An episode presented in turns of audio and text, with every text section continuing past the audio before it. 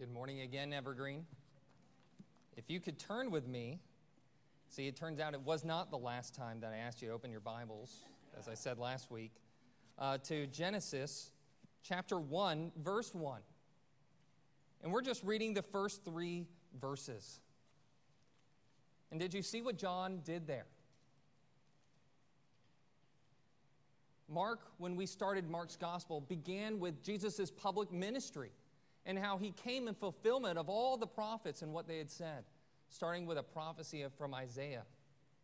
But John started back a little bit further in the sequence of history. He started back in the beginning was the Word, and the Word was with God, and the Word was God. One thing we have to be cognizant of as Christians is that our faith, in a very real sense, is hitched to the Old Testament that Jesus, when he reveals himself, reveals himself to be none other but one being as the being that we see who created the heavens and the earth. This is the God that is revealed to us. And this is the focus of the scriptures is on this one true and living God. Let's read from his holy and inerrant word. In the beginning God created the heavens and the earth. The earth was without form and void, and darkness was over the face of the deep. And the Spirit of God was hovering over the face of the waters. And God said, Let there be light. And there was light. This is God's holy, inerrant word. And when we open it, what's the first thing that we see? When we open our Bibles, what's the first person that we learn about? It's God. You see, oftentimes we open up our Bibles and we come to it looking for it to solve our problems, give us advice on how to live better marriages and how to navigate this world. And while all those things are important, there's something more fundamental that we need, more foundational. Something that we have to know first if we are going to know ourselves at all. It's who is God? That's how the Bible starts off. It introduces us to who God is fundamentally. And we're going to see who God is through a title, through a transition, and we're actually going to see the Trinity in our text this morning. When we open our Bibles, though, I think even in the very beginning of it, it's an important thing to ask ourselves when you're starting any book is how do we read this book? Because many people, when they open up the book of Genesis, because of maybe some conflicts that it, in the teachings of what people think about uh, the origins of this universe, that this must be poetry.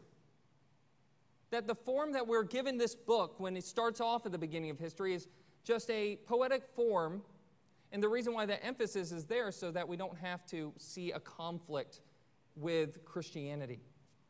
That's why people like Andy Stanley uh, from my hometown in uh, Forsyth County why he said that we as Christians need to unhitch our faith from the Old Testament. And when we make such a claim as that, we haven't just lost the Old Testament, we've lost Christianity itself. If we have unhitched our faith from the Old Testament because it says things that we don't like, or things that might contradict what the world teaches, first, we shouldn't be surprised by that. And second, we've lost the only explanation that we have for who we are, why we exist, why we have purpose, and everything else. When we see who God is, what we see is a God who doesn't operate according to what we would presuppose or think that how he should make the world. We all have certain ideas of how God should have done things. But the thing is is we're not God. But I don't want to just assume that this is just a historical narrative. There are some things in here that can show us that it's a historical narrative. First is just the grammatical structure of it. The whole book of Genesis is structured around genealogies, starting with this very first one of the creation of the world. And for those who wonder if this is teaching history, I, and they find certain things hard to believe, such as the beginning of the world, God speaking the world into existence, God saying, Let there be light, and there was light. And we find, if we find that difficult to believe, usually my first question to people in that light, especially if they're a Christian, is to say, when do you start taking God's word seriously? When do you start believing and taking God at His word? Because things, especially when we go to the beginning of time, things don't operate the way they work now. For instance, we're going to get to chapter 4 through 11, where we're going to see people living for hundreds and hundreds of years. Do you wait to start believing God and believing the history as it presents it until then? The reality is, is that a lot of the different scientific theories about the origins of this world are based on that principle. It's a principle called uniformitarianism. That the way things operate now is the way things have always operated. And the irony there is no one believes that. No scientist believes the way things operate now is the way things have always operated.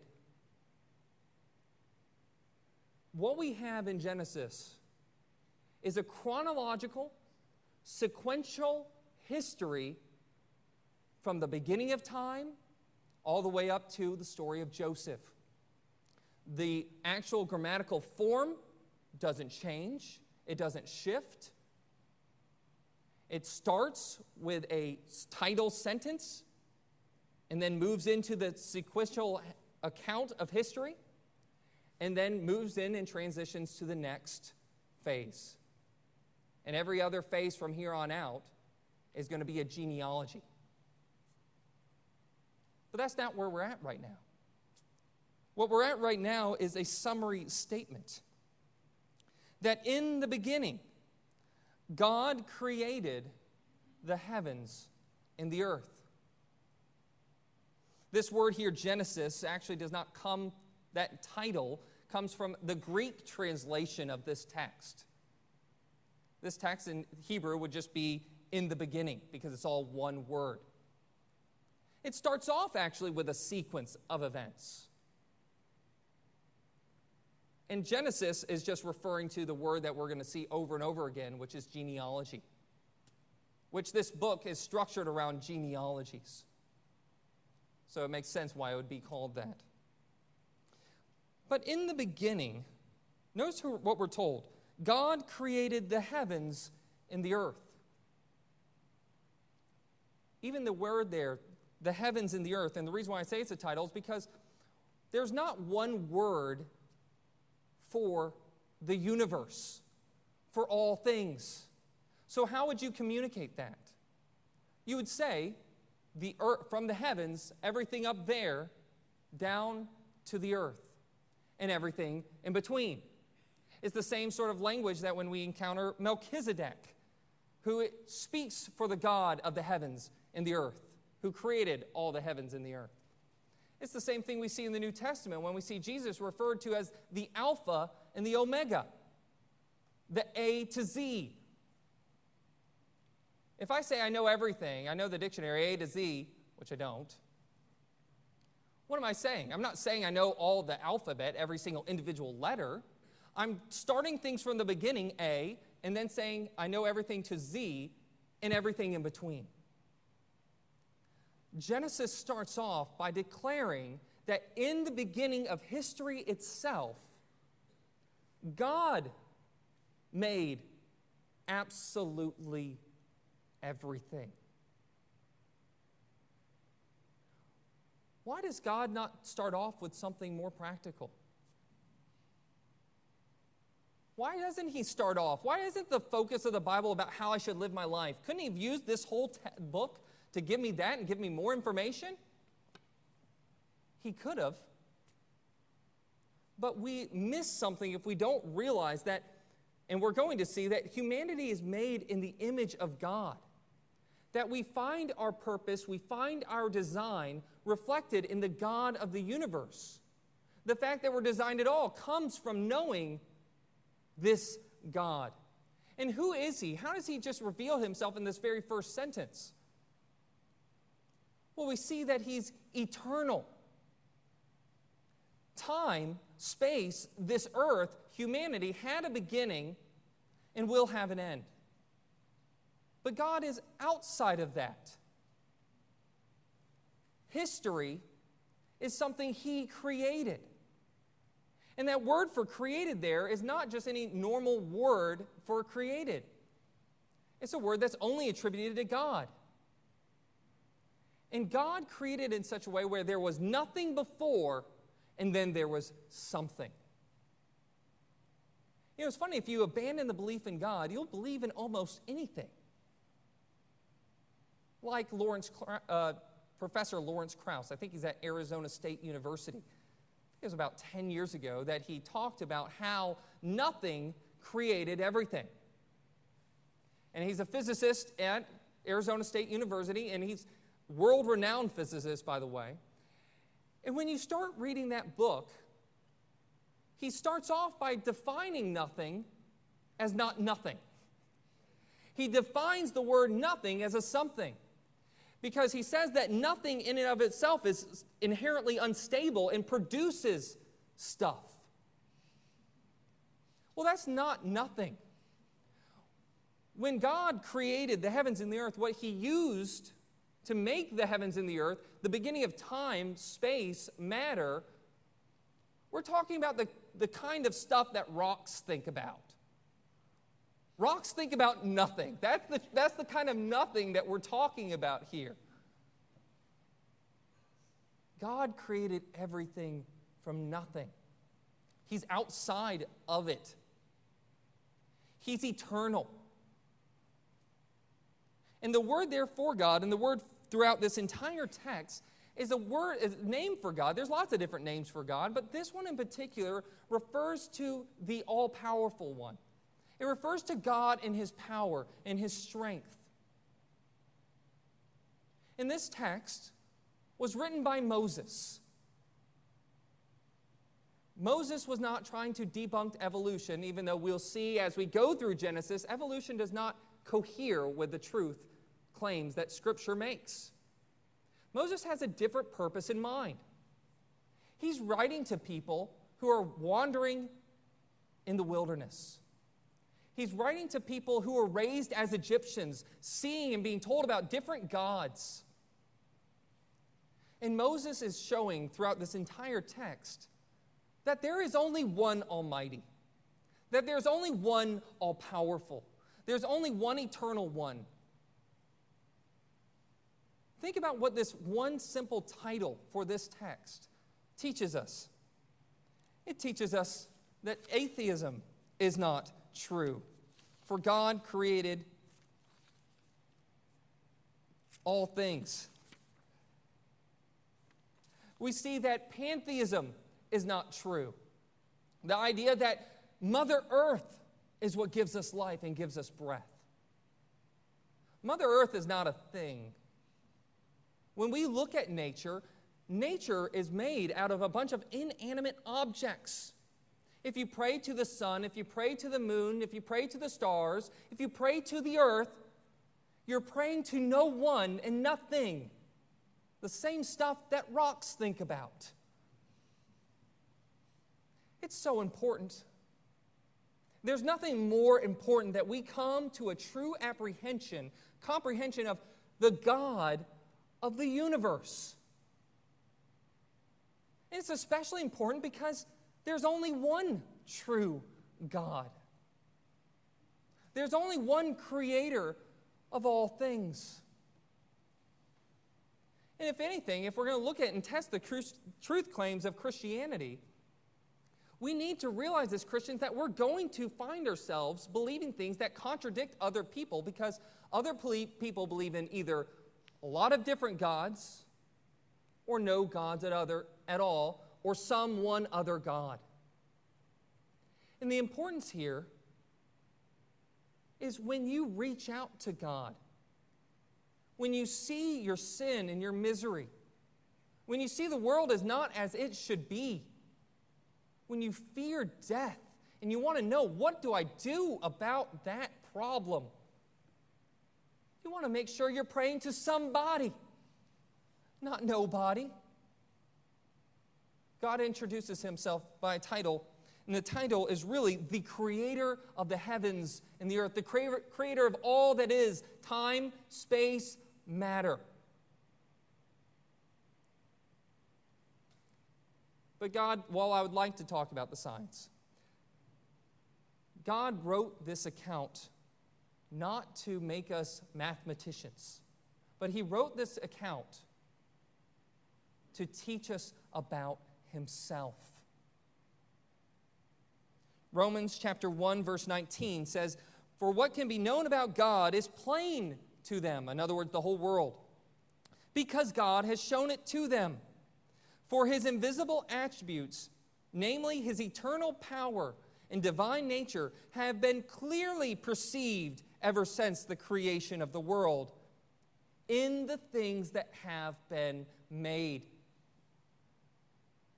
As Psalm 19 says, the heavens declare the glory of God, and the sky above proclaims his handiwork.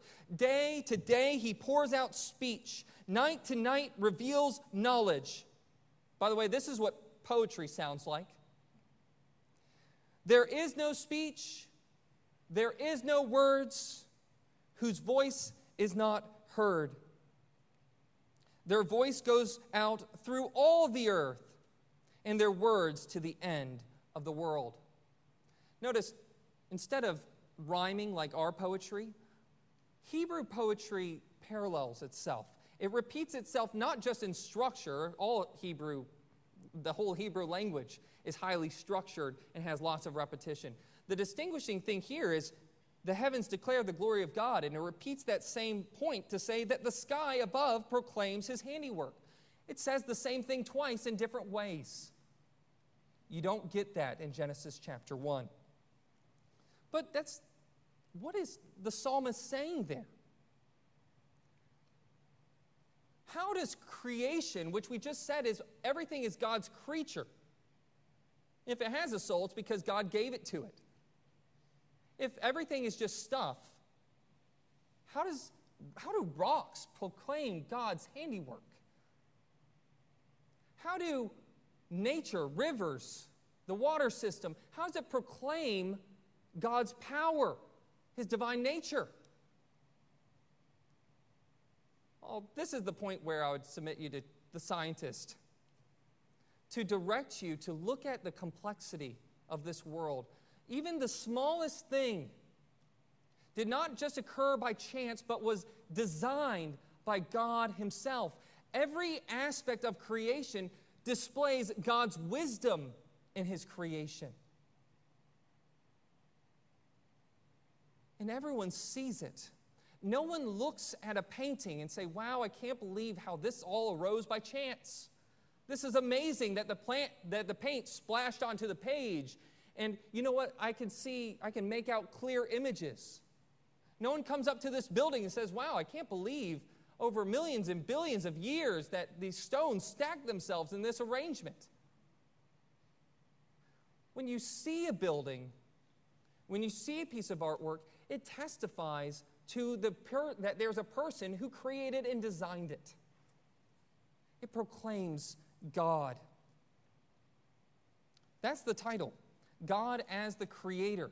And that's the God that we proclaim to everyone. But then we have a transition that the earth, and it uses the, the word and right afterwards. And if I was to do a literal translation, it would be, and the earth was form and void and darkness was over the face of the deep. When God created the heavens and the earth, what did He make? he made, first of all, a focus that we often don't think about. The focus from the very beginning here in verse 2 is on the earth. Carl Sagan, in his series Cosmos, when he reflects on the earth and what you see when you pull away and see the vastness of the universe, his t- takeaway is to say that pale, small blue dot. That in his atheistic worldview is seeing everything as arising by chance, not seeing God's design. His takeaway is that we are just this insignificant blip on the universe. That we should expect to find worlds out in the universe with life similar to ours, maybe civilizations that we encounter because this all just arose by chance. That life somehow must have this spontaneousness to it that it just generates, it just becomes. First of all, God's focus does not tell us that we are just a blimp in the universe, this small, insignificant speck. Rather, when God created the universe, the earth was his focus. It was where he put his creative energy. Everything else will be just an addendum to that. And doesn't that make, isn't that amazing? To think that the God of the universe who created all things, who's outside of time and space, transcendent, came and made and fashioned his creation with his design, with his purpose, imbuing it with significance and value. That applies to every creature in God's universe. And in this transition, we see that the world that was made was, in the ESV, it says, without form and void. The state of the world as it began was without form, without structure. The word there is for a wilderness. And void it's just the word for empty. The earth in its state, as Moses is looking at it, looks at the world, and, it, and I'll say this for you, Steve, that it was tofu, tohu and vohu. Formless and void. It was, it was wilderness and it was empty. And the structure of the creation account, as we read through it in the chronological series of events, is God's going to, on day one, make one space give structure to the heaven, to night and day. He's going to give structure to the waters, and he's going to give structure to the dry land. He's going to make different spheres that then he's going to populate. In the next three days, days four, five, and six, he's going to fill the void. Fill the void of space, the universe itself, with galaxies, stars, sun, moon. And then he's going to fill the void of the, the waters, the caves, the sky, and then he's going to fill the void of the land, populating it with animals of all different kinds, and then he's going to crown it with humanity made in his image. There's an inherent design in all of this. There is a structure to this. And God's going to give the earth structure, and He's going to give it form. And the last thing is the first problem that he's going to solve. Darkness was over the face of the deep. And this is the darkness just because there's no light. The Spirit of God was hovering over the face of the waters. What's going on in this transition to focus on introducing who God is to now what we have going on in creation? Well, there's a reason why it's translated as the Spirit of God. That out of this chaos that we see of this situation, the original creation being this lump that God is going to shape and He's going to form into His complete, perfect project, He's doing it by the Holy Spirit. The Holy Spirit, in the midst of the chaos, is hovering over the waters. And that word is used only one other time in Deuteronomy 32 11. And it's referring to an eagle over its nest, brooding, hovering. And how does a bird hover over its nest? Protection, guidance, control. Doesn't this not flow with, even at this step, an evolutionary process, process of gradual mechanistic, me- mechanistic forces that are not controlled, producing by a chance of uh, natural selection, genetic drift, and natural selection, genetic drift, and one other thing. It's been a while since I was biology major. These are guided processes that God is pointing out to us. That the formation of the creation itself was guided by His hand. It's His handiwork, it's His construction project.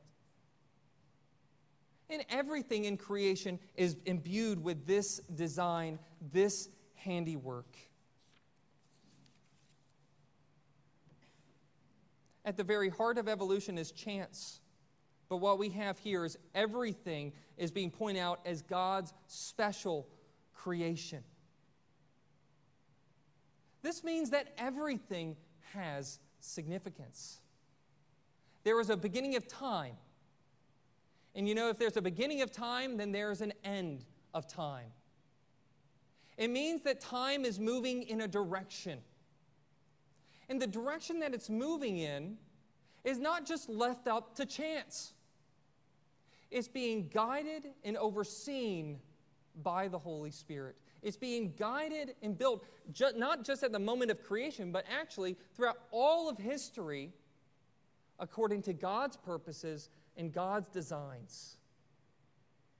And that's just as true for the creation process as it is for us.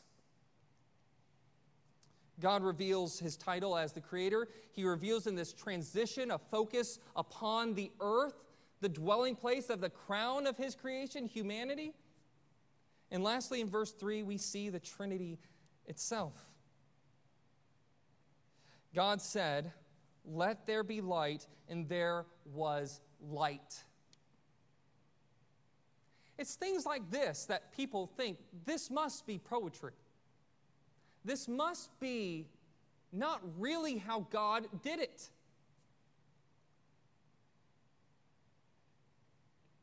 we see that there's light that was created first. He deals with the, pro- the problem of the darkness.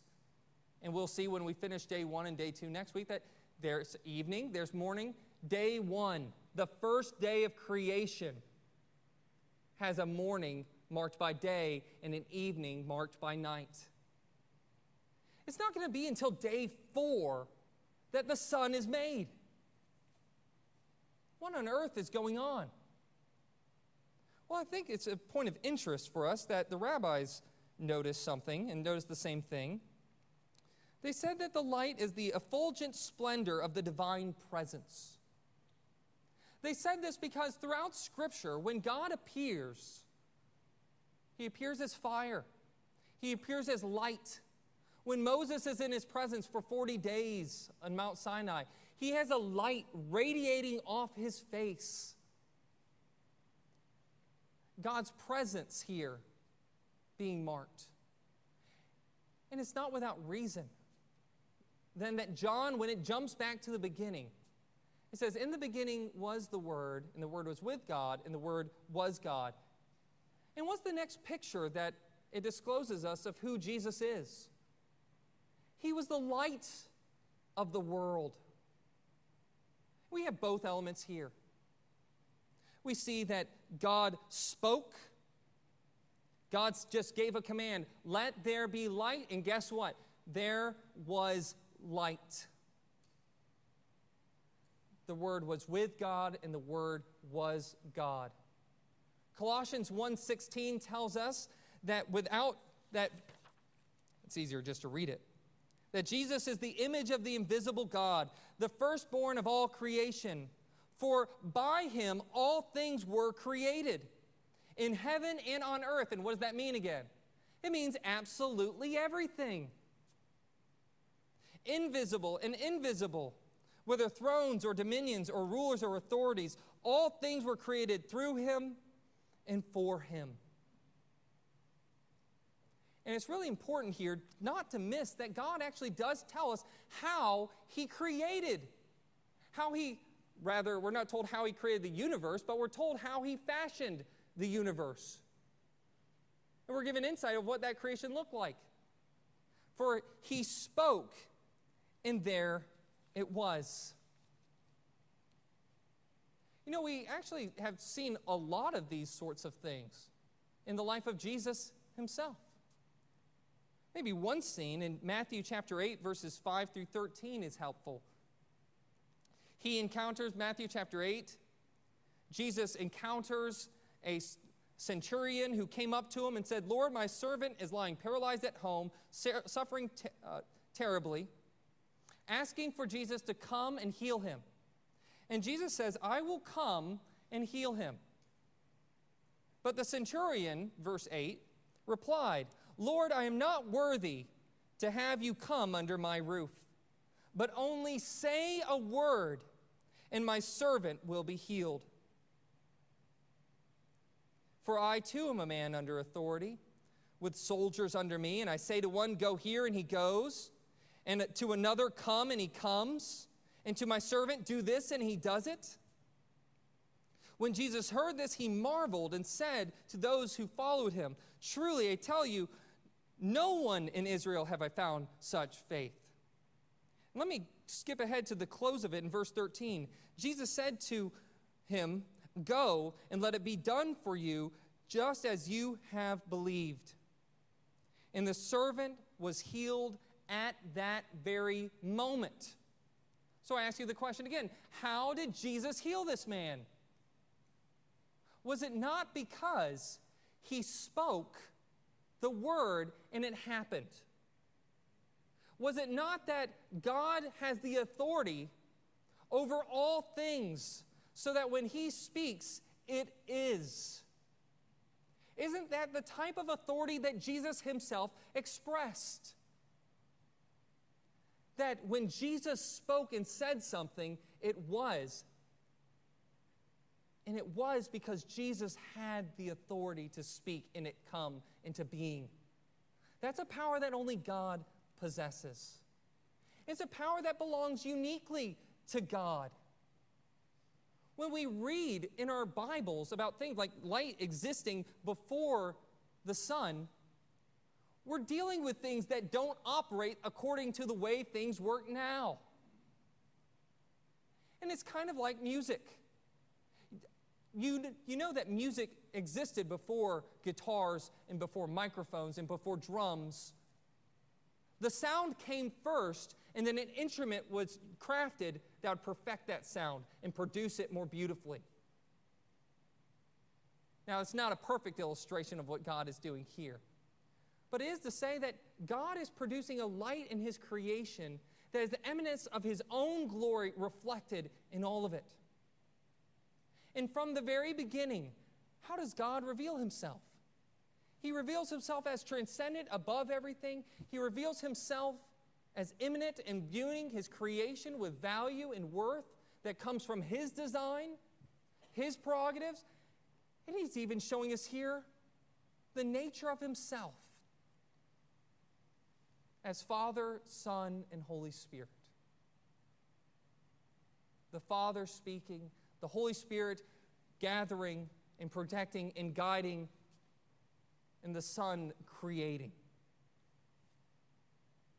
We're seeing here one God, and we're seeing Him in three persons. And this is when it's really important to see that our faith, why is it hitched to Genesis? Why is it hitched to the Old Testament in general? It's because the Old Testament, the nature of it, was like a seed it has in, contained, especially Genesis 1, 2, and 3, we'll see the seed of all sorts of Christian beliefs. Actually, every Christian belief finds its seed form in the Old Testament. And throughout, as we go into the New Testament, we see those seeds sprouting. As God tells us more and more and more about Himself, He clarifies who He is. He adds to it, not contradicting what came before, but adding to it our clarity so that we might know who He is. And who is this God? Well, yes, He is the creator of everything. He is the only true God who we can pray to. He's the only God who can save us from all our problems. He's the only one who can tell us who we are and how we ought to function, how we ought to live. But we can put away science for just a moment. You know that the creation of the world, God so patterned it that He actually made it a picture of what it looks like to become a Christian. 2 Corinthians 4, verse 6 says, For the God who said, Let light shine out of darkness, has shone in our hearts to give the light of the knowledge of the glory of God in the face of Jesus Christ. What does it look like to become a Christian? It looks like not living in physical darkness, but as Ephesians 2 tells us, living in darkness, overwhelming chaos of our lives, being plagued by sin, misery, doubt, doomed to death, doomed to our life possibly going and ceasing existing, and we don't see the meaning of it all. It's into that that the gospel shines a light. And it shines the light specifically of God's glory. God, the God who created all things, the God as he as Revelation 4:11 tells us is worthy of our praises, the only one who's worthy of them. And he's shown us who we are. The God who's outside of everything has made himself close. And he didn't just make himself close by designing everything to work as a clock that then ticks off until the end. He's intimate, he's immanent in his involvement, and that's especially true and especially seen in Jesus Christ. God becoming man in human flesh to redeem us from sin, to give us new life. And if you're hearing my voice, you're God's creature. You are God's creation. And He desires that you would enter into a personal, saving relationship with the God of the universe through Jesus Christ. And just as the world was made new by the power of God, so every believer who comes into existence is come to existence by God's power alone. Our hope is not in ourselves. We don't ever look to ourselves. We always look for our only hope to be in God and in Him alone. Let us pray. Heavenly Father, we thank you for your word.